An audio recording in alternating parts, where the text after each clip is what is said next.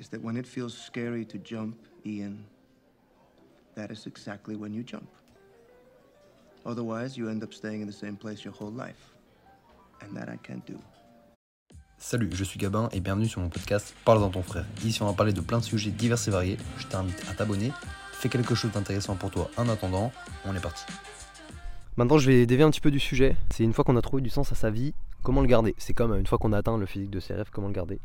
Ça va être faire preuve de discipline, de consistance. Je disais l'autre fois dans la vidéo d'avant que la consistance amène...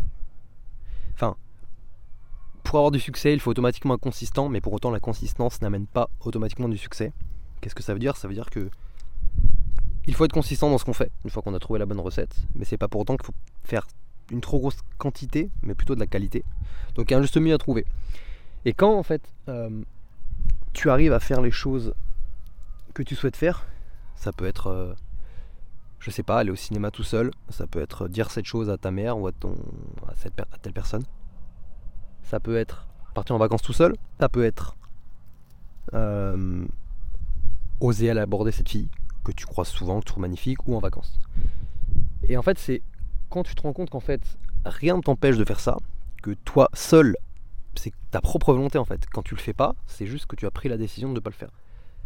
Et bien en fait, tu te dis, mais maintenant que j'ai déjà fait, en fait, plus rien m'en empêche. Je vais pas dire plus rien me fait peur, parce qu'on a toujours cette peur, mais... Je sais que passer cette phase un petit peu de gênance, de doute, il y a quelque chose derrière. Wow, je suis soulagé, je l'ai fait, c'est bon, ça fait du bien. Et donc moi je me trouve en vacances avec ma famille. Donc c'est soit je suis avec mon père, mon frère, ou alors on est chacun de son côté, voilà. Et donc, on est à la plage, il fait beau, voilà, on est jeune. J'ai envie de rencontrer du monde, notamment des filles, et je me dis, qu'est-ce que je fais ? Sachant que je l'ai déjà fait avant.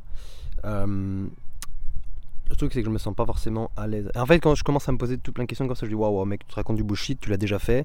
C'est soit tu le fais, soit tu y penses pas, parce qu'après tu regrettes, tu vas te dégoûter de pas l'avoir fait. Et donc là je suis en vacances, voilà, il y a des gens qui sont là, et même ça peut, je sais pas, aller taper un volet avec des inconnus, il suffit que j'aille leur demander, est-ce que je peux jouer avec vous volet par exemple. Une fille, ça peut demander ouais salut, ah toi aussi t'es tout seul, ah écoute moi aussi je suis tout seul, tu fais quoi ce soir, mais voilà, on peut aller passer une bonne soirée avec quelqu'un. Et en fait, avant, c'est des choses que j'aurais jamais imaginé faire. Pour moi, c'était impossible. Les gens viennent à moi, c'est le hasard, c'est les parents ou quoi. Mais non, maintenant, je sais que je peux le faire tout seul. Et c'est ça, donner du sens à sa vie. En fait, c'est réussir avec rien, juste avec la parole. En fait, en osant aller chercher, aller vers les gens, c'est créer des opportunités. Donc, que ce soit là, je parle des filles parce que c'est un sujet qui prend une grande place dans ma vie, mais comme dans beaucoup. Et c'est, je sais pas, c'est un sujet qui est assez simple en fait à parler. Voilà, et ça parle à beaucoup de monde aussi. Je pense que si tu regardes cette vidéo, tu te sens aussi concerné. Voilà, mais ça peut être autre chose. Ça peut être, comme je disais, voilà, la joie des... voilà un exemple. Je vois des gens avec des bateaux. Il y a des jolis bateaux, un yacht. Un des défis, ça pourrait être, objectif, réussir à passer une après-midi sur un bateau avec des gens. Ok. Qu'est-ce qui m'empêche de chercher un petit peu un jour, passer sur la plage, chercher les gens qui ont bateau, essayer de leur demander avec un prétexte. Le tout, c'est toujours ça, c'est de trouver un bon prétexte, d'être un bon acteur en fait.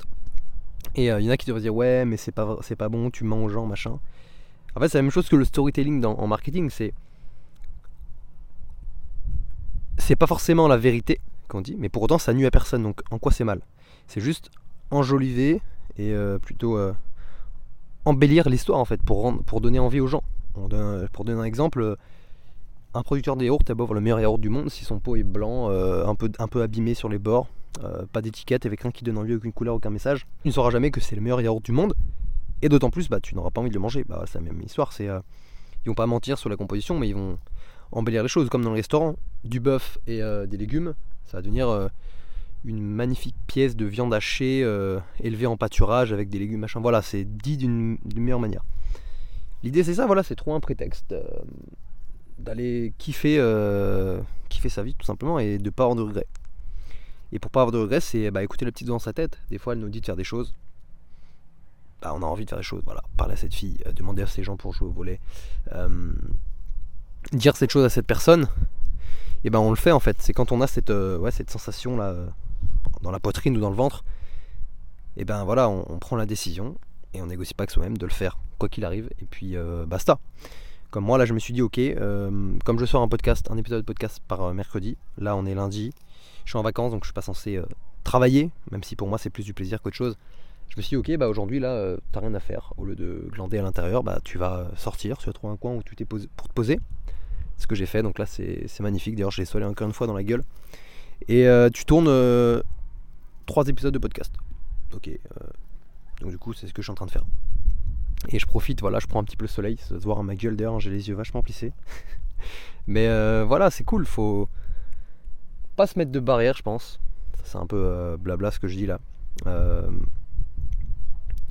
Et donc voilà, revenir sur l'ikigai. Donc trouve une activité qui te plaît, pour laquelle t'es bonne. Et fais une vraie introspection.